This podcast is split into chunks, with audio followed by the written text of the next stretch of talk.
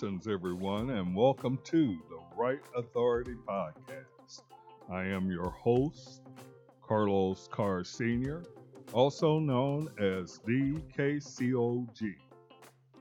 What is the Right Authority Podcast? We are building intelligent agenda. We are building an intelligent agenda for the purpose of moving African and indigenous people living in the United States of America to empower themselves and their communities. Our goal is to dismantle white supremacy. Until one understands white supremacy, what it is, and how it works, anything and everything else that you understand will only confuse you. That is a quote by Neely Fuller Jr. What's going on here in Kansas City as this is uh, Wednesday, um, December 29th. Uh, it's a, currently about 30 degrees, uh, cloudy. It's getting cold. It's getting to December in Kansas City. It's getting to that time of year. We're getting there. So the weather is beginning to change, and uh, everything, as far as I'm concerned, going into the new year and January is uh, weather-wise about normal. So I'm not really looking forward to the cold weather, but it is what it is. Let's get on into tonight's topic. Um, if you remember or if you heard my last podcast, I spotlighted uh, Yuri Bezmenov and how to brainwash a nation in four steps. Tonight, we will look at the first step of his process. And that first step is demoralizing a nation, which Be- Be- stated it would take several generations to accomplish, as it is done through education, economics, labor, electoral politics, um, religion, law, sex, media, health, celebrity culture, and more. Uh, Bezmenov mentioned education and social division slash civil, white, civil rights and politics. So tonight we're going to look, or we're going to start by looking at those two things: education and then we'll take a look at the division, uh, especially uh, caused by electoral politics. So, before we start, uh, I want you guys to understand that you might suffer a little cognitive dissonance from the information you're getting ready to receive.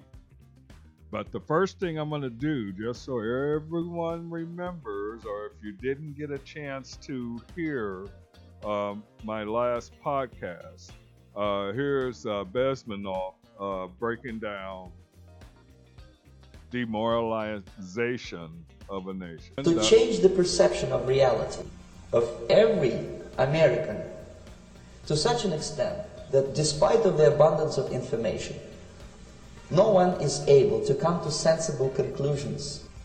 True information does not matter anymore. A person who was demoralized is unable to assess true information. The facts tell nothing to him. Uh, even if I shower him with information, with, with authentic proof, with documents, with pictures, even if I take him by force to the Soviet Union and show him concentration camp, he will refuse to believe it until he, he is going to receive a kick in, the, in his fat bottom. The demoralization process in the United States is basically completed already. Uh, for the last 25 years. Actually, it's overfulfilled because uh, demoralization now reaches such areas where previously not even Comrade Andropov and, and all his experts would, would even dream of such a tremendous success. That was Yuri Bezmenov, again breaking down the first stage of his four step process to brainwash a nation. demoralization. And as he describes, it's done in a way that when true information is being presented to a person or a group of people or a country that has been demoralized, that they will not accept the truth. Even if you can take them and show them the truth, they will not accept it. Uh, that is what I call, or the very definition to me, of cognitive dissonance. So understand that he is saying, and if you heard the podcast with uh, the full uh, interview uh, with uh, Bezmenov, you would have heard him say that it takes a period of time for this to happen. And the best way for that to happen is to do it through the generations, through the children. And what you do is you change the education system and the social system so that uh, they slowly start to become demoralized and anything and everything goes, which is where we are in our current society. Now, I'm going to introduce you guys to Charlotte uh, Iserbyt. Iserbyt is her name. Charlotte Iser- Iserbyt. Now, this lady is what you would call an insider. Why is she an insider? Well, she was born in Brooklyn, New York in 1930 and, and attended Dana Hall Preparatory School and Katharine Gibbs College in New York City, where she studied business. Her father and grandfather were both Yale University graduates, and according to Miss uh, Iserbyt herself, are members of the secret society Skull and Bones. Now, the reason why Charlotte Iserbyt is an insider is she was the senior policy advisor in the Office of Education Research and Improvement. That's OERI in the U.S. Department of Education during the first term of U.S. President Ronald Reagan. Now, you got to remember that Yuri is laying this out in his interview in 1985. 1985 is the start of Reagan Bush's second term. Okay. Now, her interview that you're going to hear in a little bit, where I have uh, was able to obtain some sound bites. Her interview was done in 2005. Okay, so I want you guys to match these timelines up. Now, do keep in mind that she was in the Office of Educational Research and Improvement in the U.S. Department of Education during the first term of Ronald Reagan. That would put her in there from 1980 to 1985. That would be Reagan's first term. Yuri Bezmenov recorded this message to the U.S. public in 1985. Are you beginning to connect the dots? Now, stay with me. Iserbyt later became um, across a federally funded grant entitled Better Education Skills Through Technology. It was called Project BEST, part of which was headed what we, the U.S. Department of Education, can control and manipulate at the local level. After finding this document, she leaked the document to Human Events, which was a uh, newspaper in the area. She was removed from her post with the Department of Education after she leaked it. She was later served. She later served as a staff employee of the U.S. Department of State in South Africa, Belgium, and South Korea. Uh, so her claim to fame is she was a whistleblower about the Project Best program, and I have a little soundbite from uh, Charlotte Iserbyt, and I want you guys to listen to this. Now, keep in mind, she is an insider. Keep that in mind. Stay with me. and the publisher was Follett. And right in the beginning, the teacher was, it was the teacher's manual, was basically telling a teacher what she should be doing with this particular global education course. And it said right there that it was humanistic philosophy, and anybody who knows what the Humanist Manifesto is, a lot of people don't know. They think humanism is a good, wonderful thing, humane, you know, we'll be nice to our neighbors, and you love everybody. They have no idea that the Humanist Manifesto is the plan, the total international takeover, atheistic control plan for the UN. That's what it is.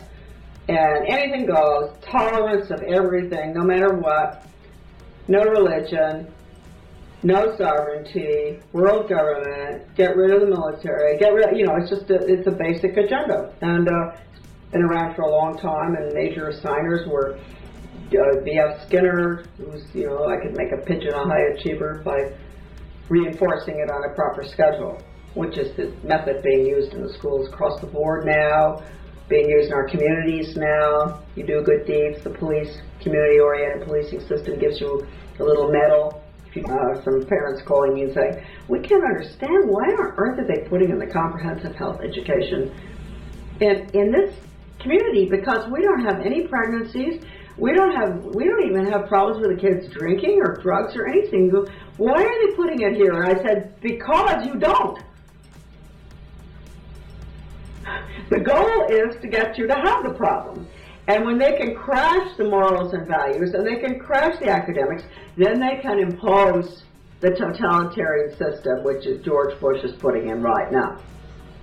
Clinton before, Bush Sr. before, Reagan before, Carter before, uh, whoever, uh, Nixon, uh, they've all been in it. I mean, you only way pre World War One uh, we have had every single president has had the same agenda. Might as well make that clear. And I mean, sometimes the end of an interview comes and the guy will say, "Well, do you have anything you want to say?" And I say, "Yeah, there's only one thing you have to remember when you go home, and this is easy. There isn't any difference between the Republican and the Democratic parties at the top. There isn't any difference between the Republican and the Democratic parties at the top. And this has been planned ever since the late 1800s. Uh, in the late 1800s, when the financial elite got together and they said, if we're going to have this international system, we're going to have to control both parties at the top so that when the voters go to the polls, uh, they'll pull a thing and they won't know that it doesn't make any difference who they vote for. They're going to get the, they won't know that. And that's the most important thing for Americans to remember right now. It doesn't make any difference. I mean, people thought that George Bush was going to be a good Christian conservative coming. They should have known better. They should have known that he's he's not far from his father or his grandfather. But they didn't want to listen. I mean, if I said that, they'd say, oh, you know, again, you know, we're conspiracy. It's another subject. Of course it's conspiracy. It's the only country in the world that doesn't accept the idea of conspiracy. The only country in the world. Now, I've lived all over the world. All other foreigners and people, and I don't care, you know, you, you travel enough. There's never been anything that happened in this world politically that wasn't a conspiracy. Academics to total brainwashing and the Soviet Polytech system, school to work. Cuban system, German system, where the children have absolutely no choice in their future occupation. They start training them, you know, in third, fourth grade for what they're going to be. The, the agreement is made between industry and government. That's Soviet system if people don't know it. Uh, of course, they don't have uh, free enterprise industry, but they have industry. And that's part of the Soviet plan, plan right, the platform. And the same thing here now with, with partnerships to see where the values were, put them through the program, ask them all about mom and dad, what goes on at home, uh, what's this, what's that, all to do with their behavior and attitudes. And after the after the program's finished, post test to see if it worked. That is going on day in and day out in the American public school system. And when parents and whoever hear about test scores, assessment, etc., don't think that's traditional academics. It isn't. The mandated federal test, which came out of my office as well, the National Assessment for Education Progress, is 60% politically correct. So when you hear that your children in your state haven't done well on it, maybe you should say, I'd like to see the test. Rather than just assuming that anything coming out of the United States Department of Education is anything other than plain evil. It, when parents and whoever hear about test scores, assessment, etc., don't think that's traditional academics. It isn't. The mandated federal test, which came out of my office as well, the National Assessment for Education Progress, is 60% politically correct. So when you hear that your children in your state haven't done well on it, maybe you should say, I'd like to see the test. Rather than just assuming that anything coming out of the United States Department of Education is anything other than plain evil. It's a Marxist factory. It's a Marxist factory. Button pushing people. Period. That's it. And so, anyway, we'll go back to the, the frog, okay? Gradualism and morality too. It just keep we keep falling off the cliff more and more and more with the values clarification. But we're getting to that. The next thing, let's call it the dialectic. The next thing, the dialectic is you have uh, the thesis and the antithesis and the synthesis in the middle. The thesis is it's wrong to steal. The antithesis is okay. Okay, you keep talking about it, have all these meetings in our communities, you know, oh, get the community involved, we're all going to discuss this stuff together. And you end up, you know, well, let's say it's wrong to steal drugs for your sick mother. It's wrong. No, after all the discussion, you come to the middle. It's okay sometimes. Because she's sick. She's going to die. So you can steal when she's going to die, huh? Okay, so you move you keep moving closer and closer, you finally fall right off the cliff, you have no morals left at all. And this could apply to homosexuality or fall right off the cliff, you have no morals left at all. And this could apply to homosexuality or or murder or anything. I mean, look, if you if you have a father that you don't like, who's been beating you up ever since you were two years old or, or, or other things, whatever, uh, you know, really, I'm sure that you really think it's okay to kill him. You can justify that in your mind, and that is what has happened through all of the sick character education, values education programs in this country, which try to, to uh, base their curriculum uh, on, on uh, character education. With, uh, to base it on a system that uh, has no relationship whatsoever to Christianity. Right? You can't do it. It doesn't work. And we have all these children, these sad kids running around in trouble. Even if they're not in trouble, look at their faces. They're tragic. They can't read, they can't write, they can't talk, they can't smile. So we've done that. Okay. So then you.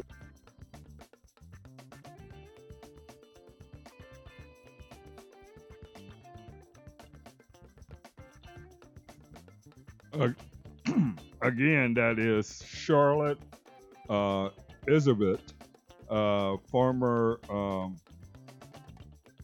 researcher and um, I believe I said she was a researcher and, and something else with the U.S. Department of Education in the uh, Reagan Bush first term in office.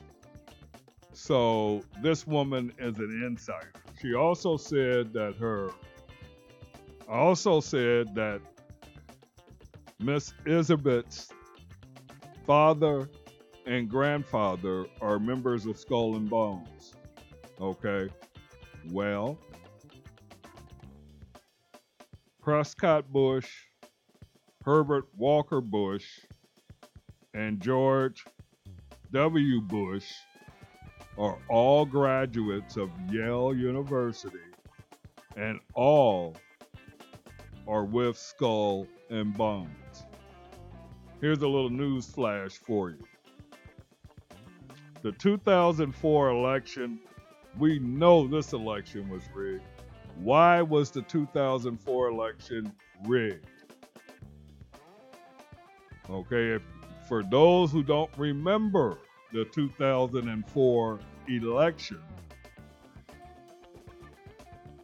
John Kerry ran against George W. Bush.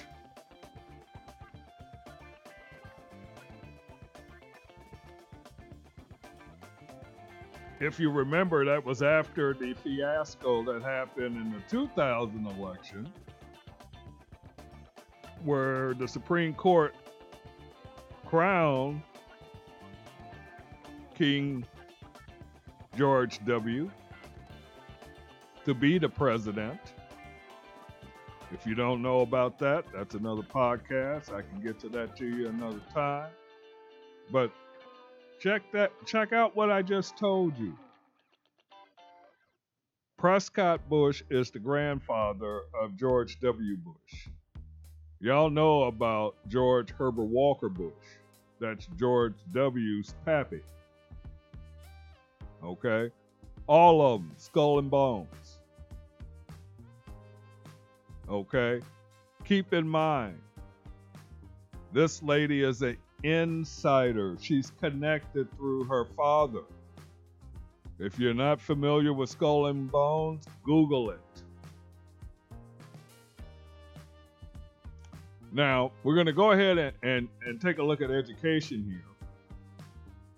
And we're going to take a look at education. First of all, we're going to have the uh, great John Henrik Clarke and Dr. Amos Wilson. And before I even go any farther, if you do not know who Dr. John Henrik Clarke or if you're not familiar with Dr. Amos Wilson, would you please hit the pause button on this podcast, Google them, learn who these two great men are.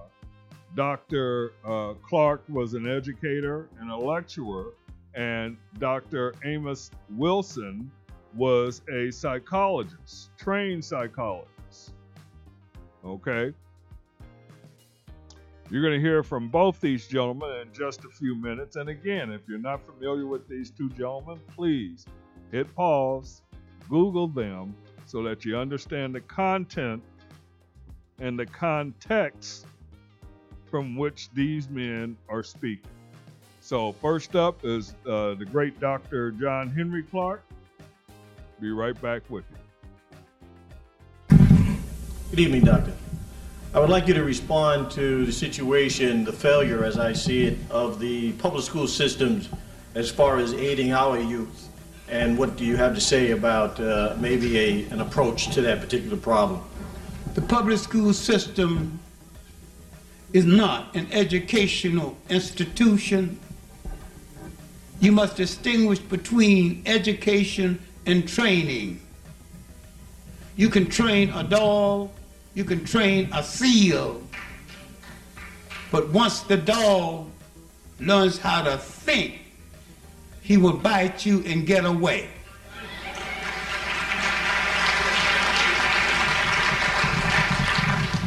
But if you train him to jump through loops, he will jump through loops when you tell him to jump through loops. Education in New York City and most of this country is a multi-million dollar industry. It is about the control of that industry and the control of the mind of people who enter that industry. How can you expect powerful people to give you the training, give you the education that will make you take their power away from them?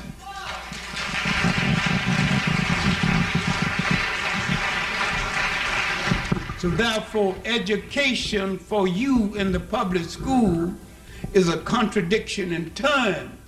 Because if you were educated, you'd be the masters of yourself instead of following behind someone else to lead you, you would lead yourself.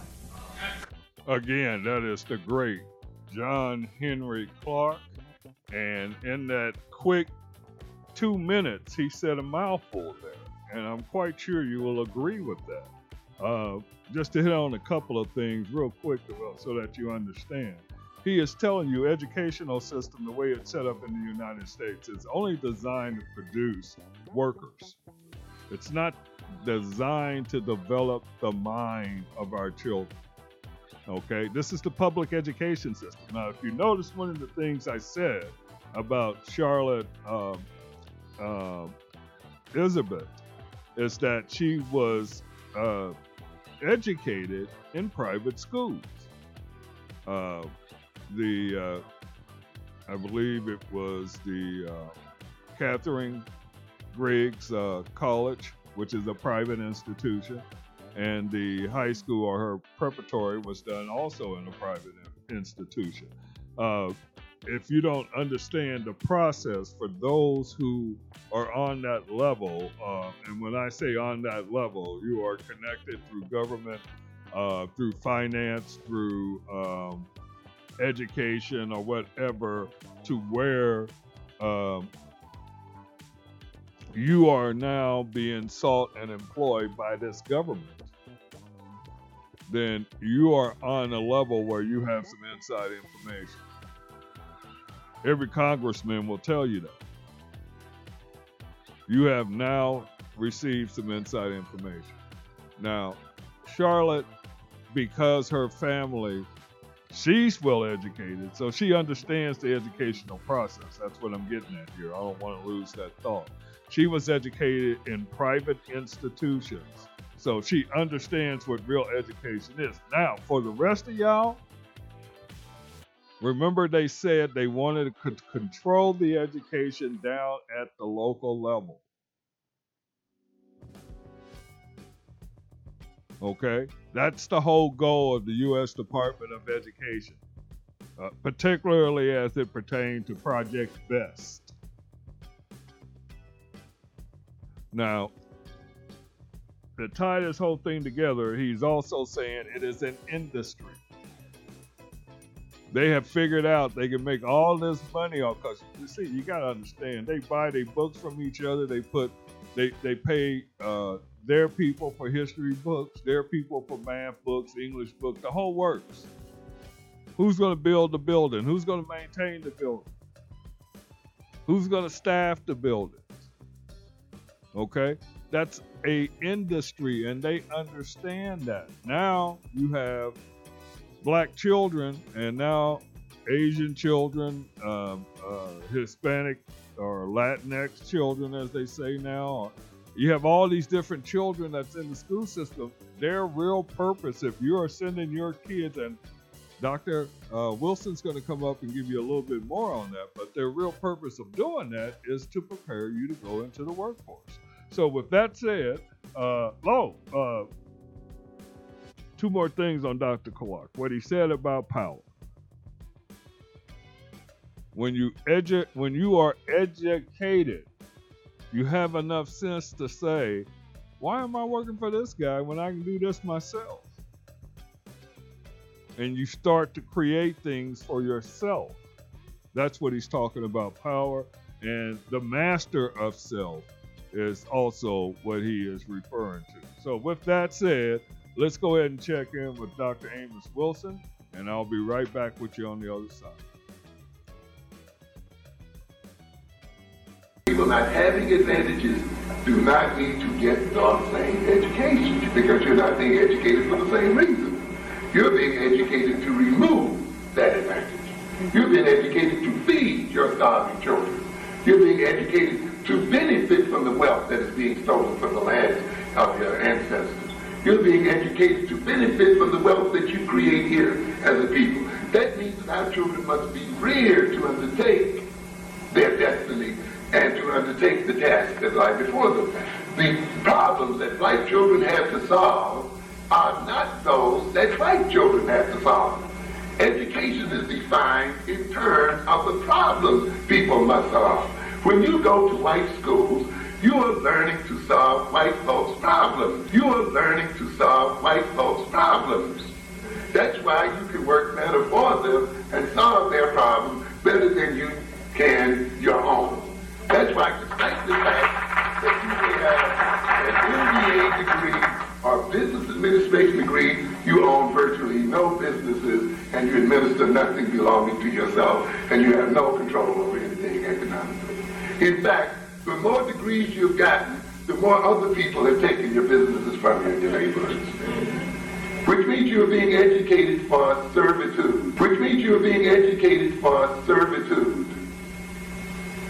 So the highest, those, the highest educated black is in the same position as the lowest one, and that is they're being educated or not educated in service to white power. Intelligence. We are not even intelligent. Black people are made stupid by the education that they get. And the more education we get, the more stupid we become. And the more education we get, the more stupid we become. Yes, I know this is harsh words, but we have to deal with the reality.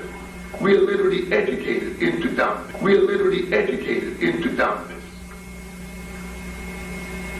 We call being intelligent high scores on the SAT, high, uh, high grades at Harvard and Yale, how much we uh, created for IBM, and how much we created for AT&T. It has nothing to do with intelligence at all. You let other people define intelligence for you in such a way that it also means maintaining them in knowledge. The ultimate value of intelligence, the ultimate point of intelligence, is to solve one's own problem, is to solve one's own problem. Again, that is the Dr. Amos Wilson, and as you heard him say, the purpose of an education is to solve one's own problems. Um, it was interesting, and and you guys know it's true because we uh, work for these uh, white corporations, and we do rise in the ranks. We become VP and and uh, you know uh, executive vice president and things like that. We become department heads and, and things of that nature. Um, and what we don't understand is is that everything we develop while we're working for that corporation becomes the property, the intellectual property of the corporation. Now, I have heard people who have just boasted out loud about how black inventors uh, have come up with technology and they want everybody to understand that this black person invented it, but he invented it for a white corporation who's going to reap the benefits of it because the person who invented, let's say the guy that invented the cell phone and the system of t- uh, cell towers that would allow the signal to bounce from tower to tower to tower effortlessly. Uh, this guy does all this work. Black guys, by the way.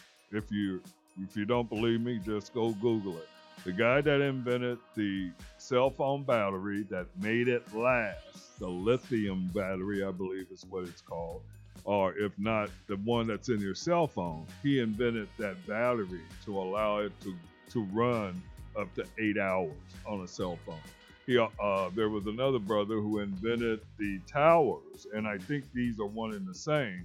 He also invented the towers that would allow the signal to bounce from tower to tower so that you never lose your cell signal. Now, this is all beautiful. Beautiful technology.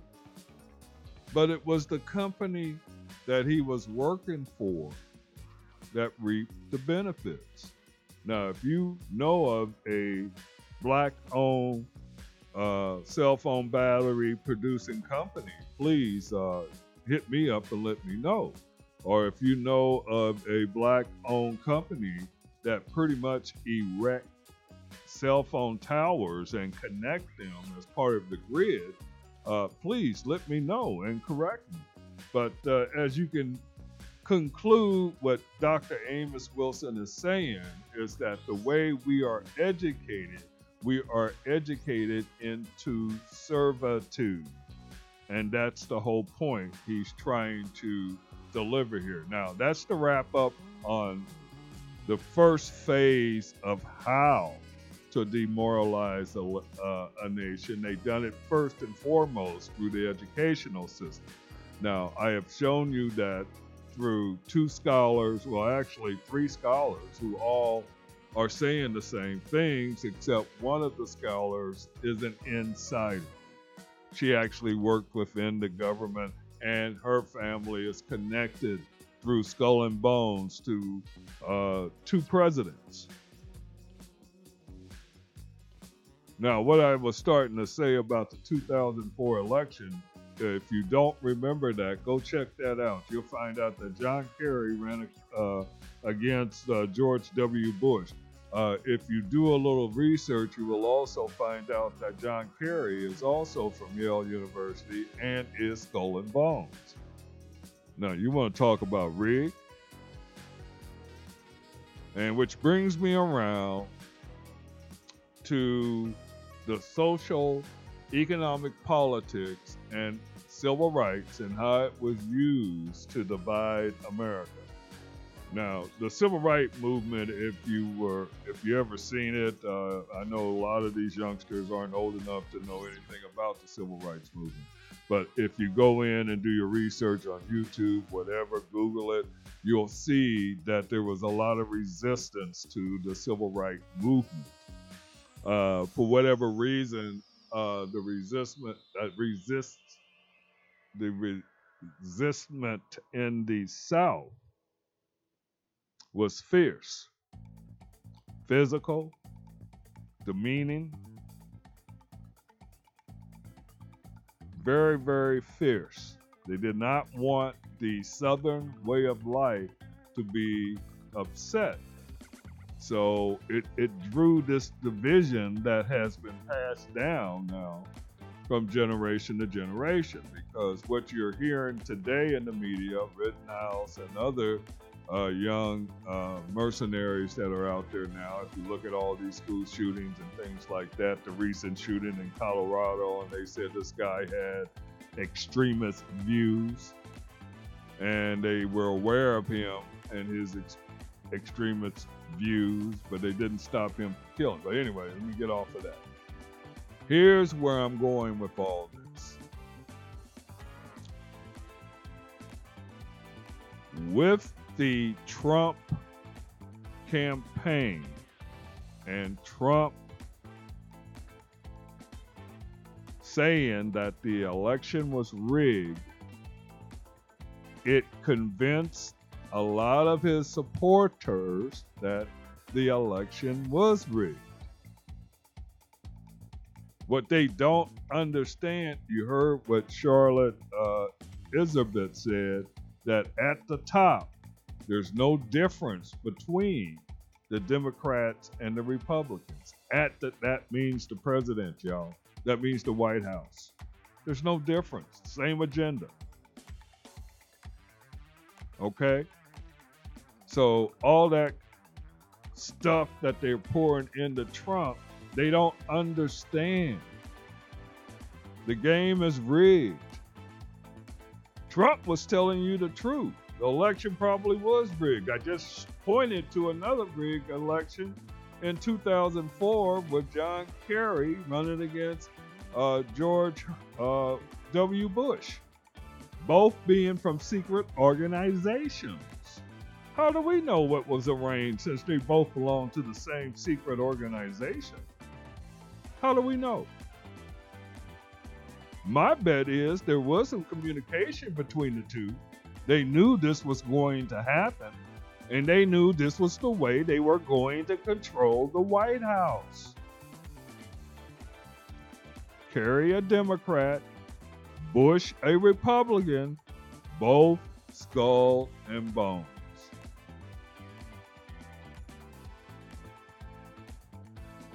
Y'all think about that for a second.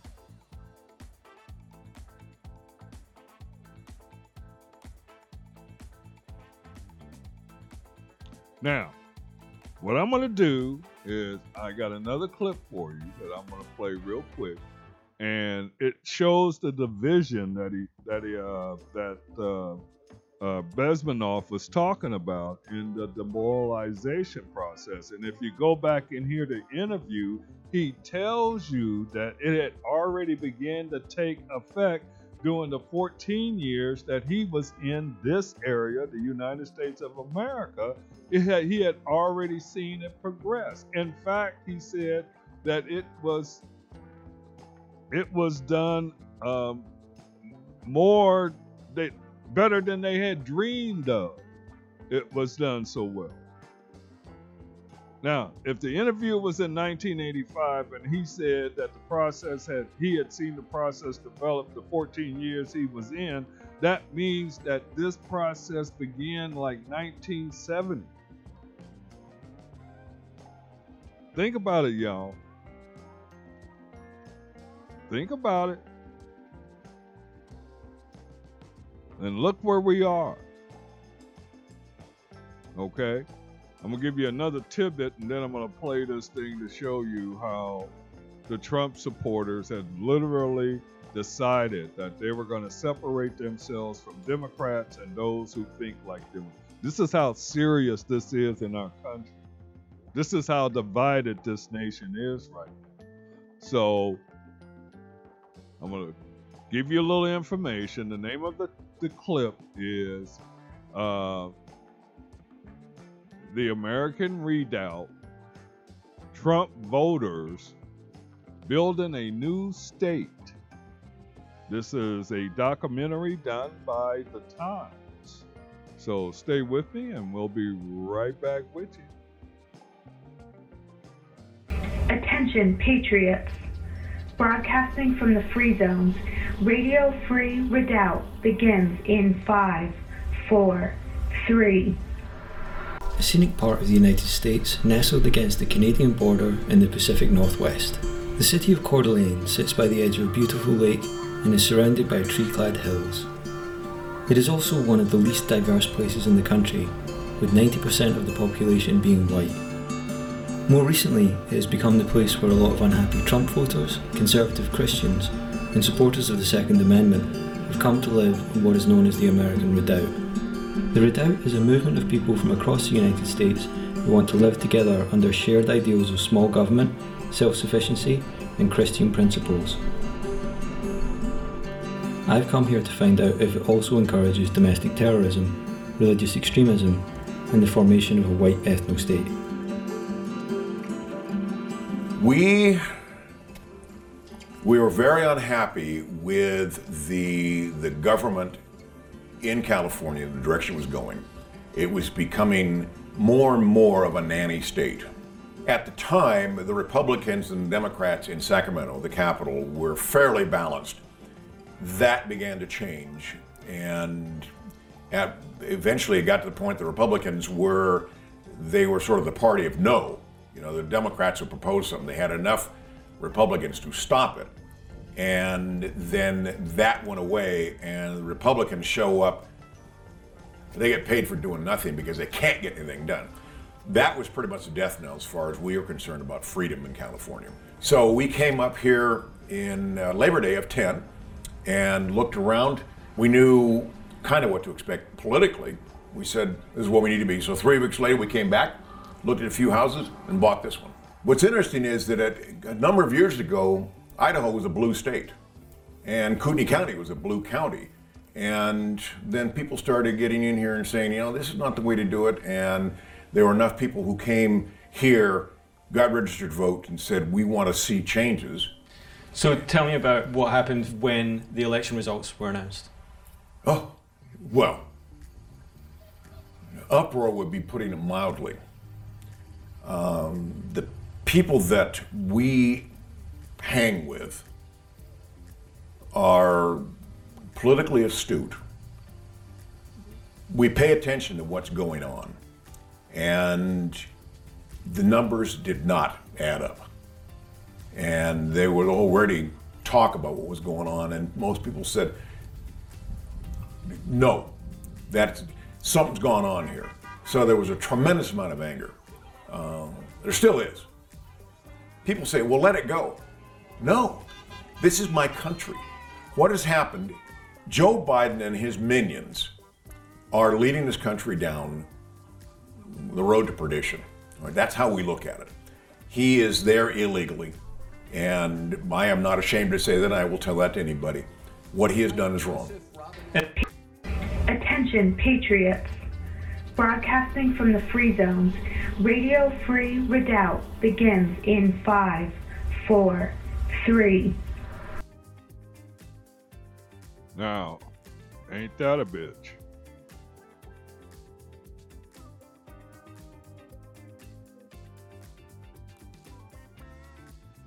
Really?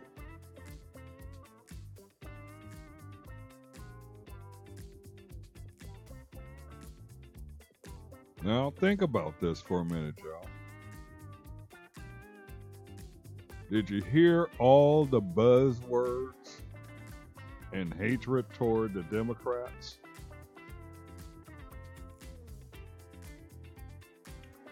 Don't forget the makeup of the Democratic Party includes a lot of minorities and a lot more minorities than are within the Republican Party.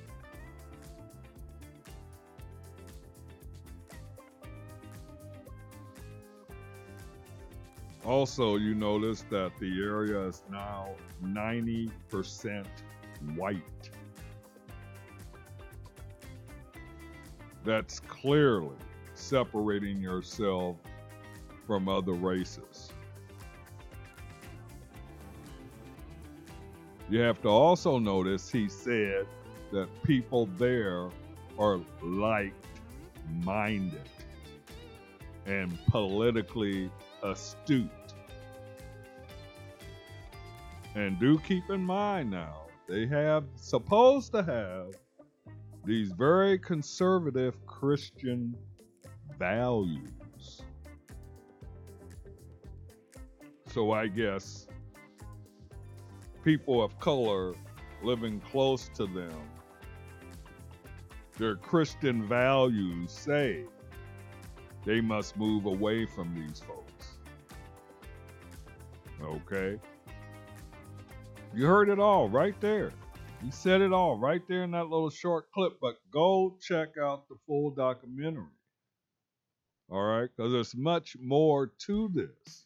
They do get to the religious part of it, they do interview uh, local pastors there.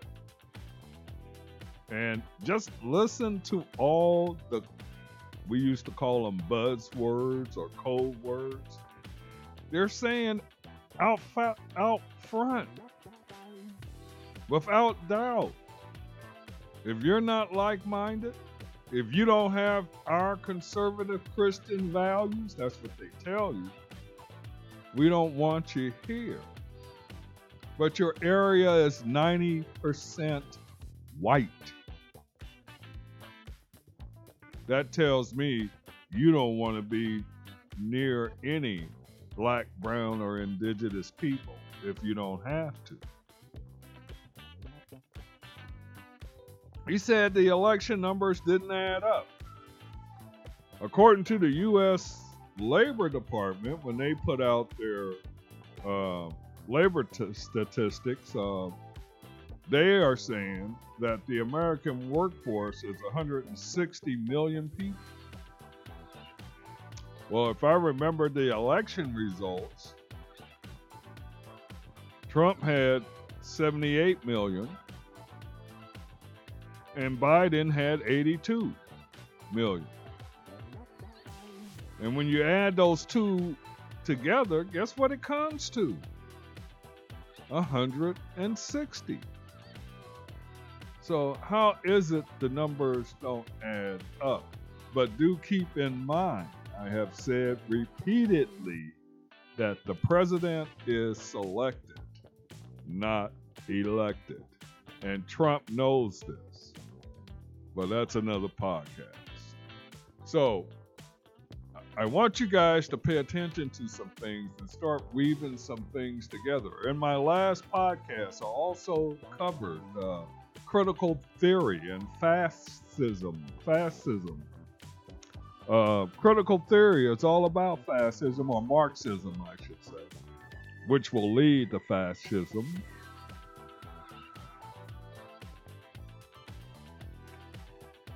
So, critical race theory and I told you, I believe that Representative uh, Marjorie Taylor Greene uh, threw a smoke bomb out there with critical race theory just to get people out there talking about something that is not what they say it is.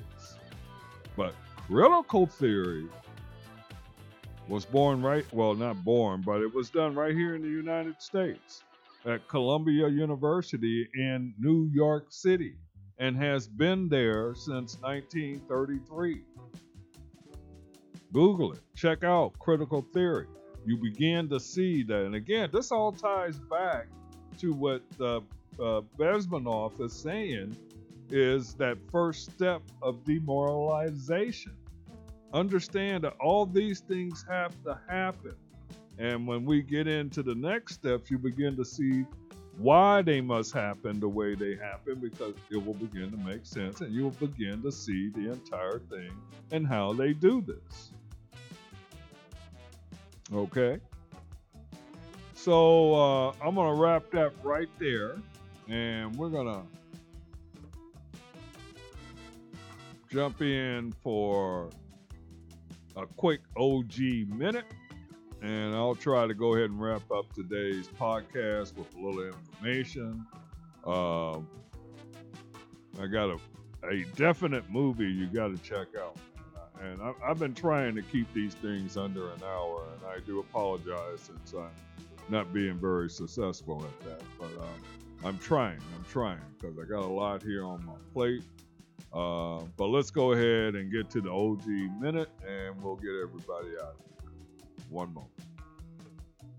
An OG Minute.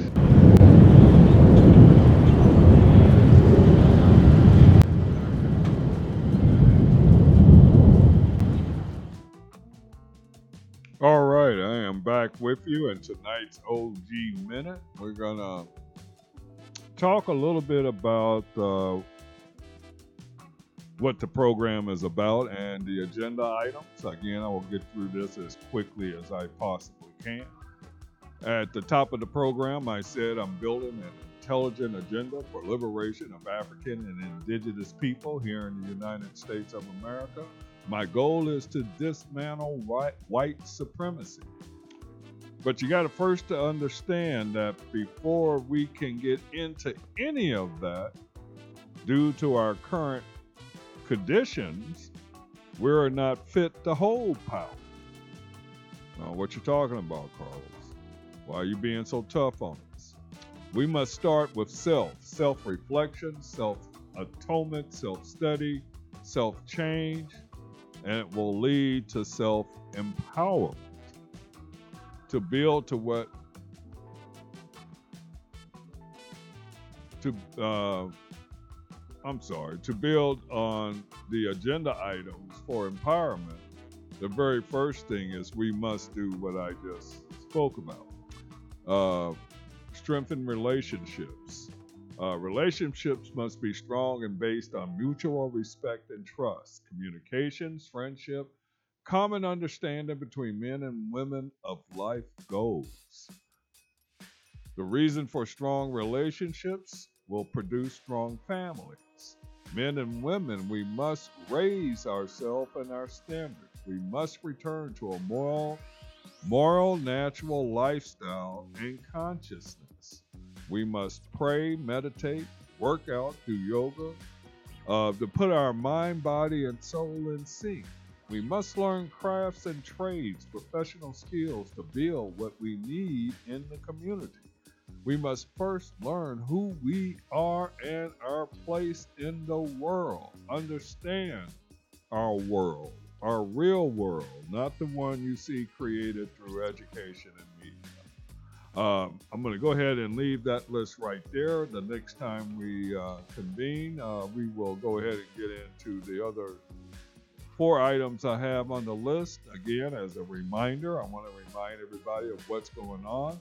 The National Black United Front here in Kansas City, Missouri has announced our annual Kwanzaa program from December 26th to December 31st at the Gem Theater at 1615 East 18th Street here in Kansas City, Missouri.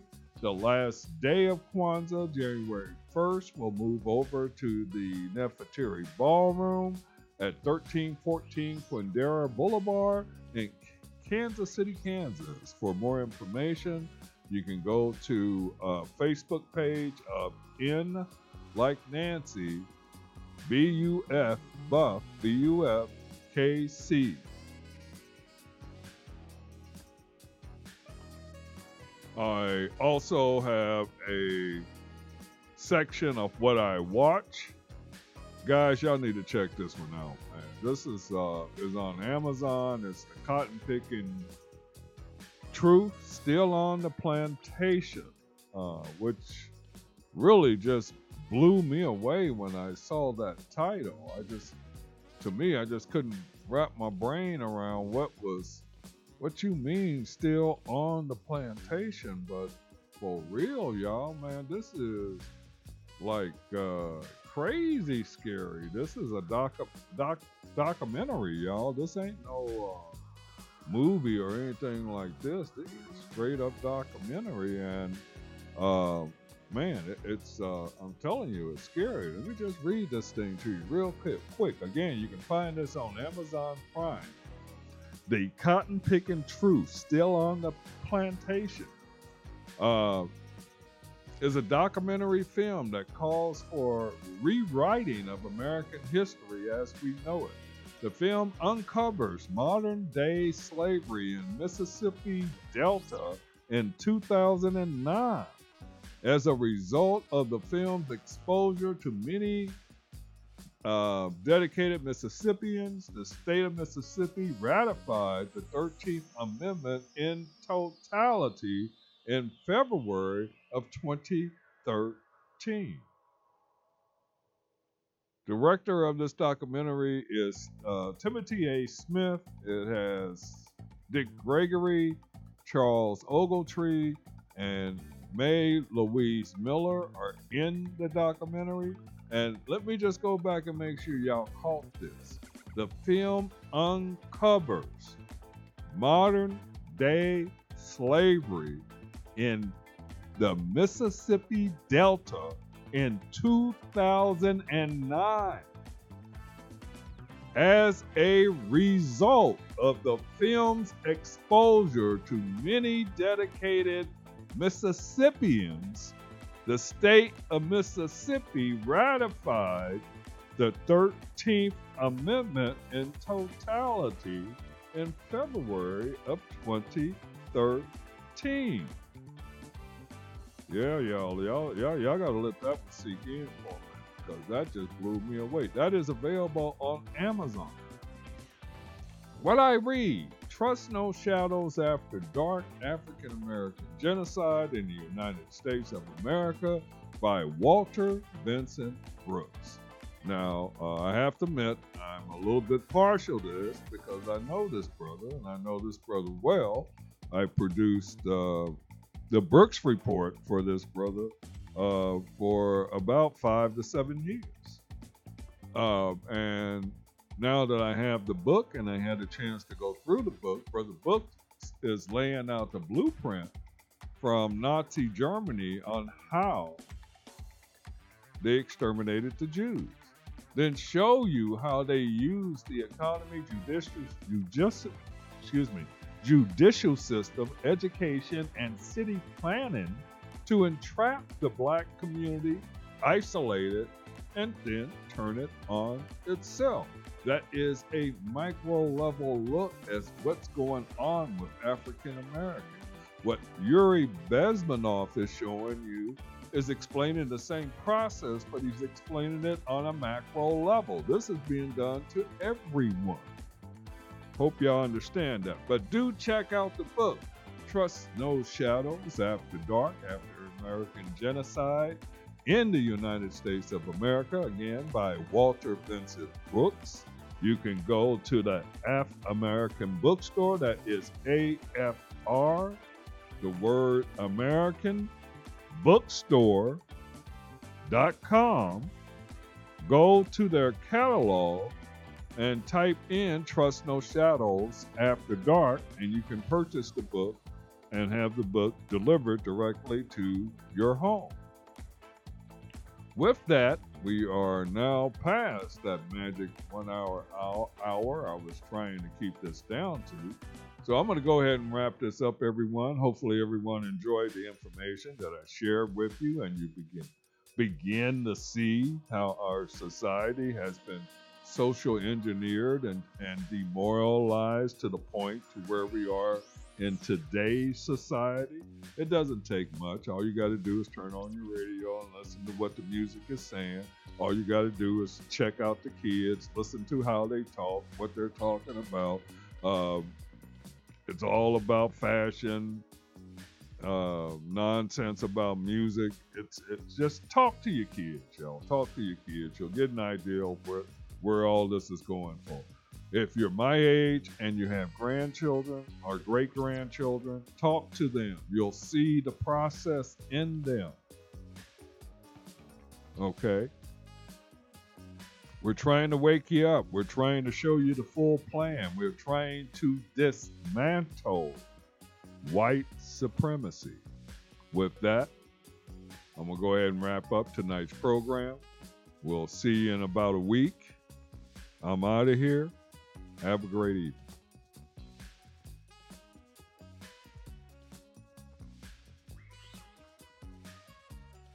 This is your host, Carlos Carr, and I must make a correction in my presentation this evening.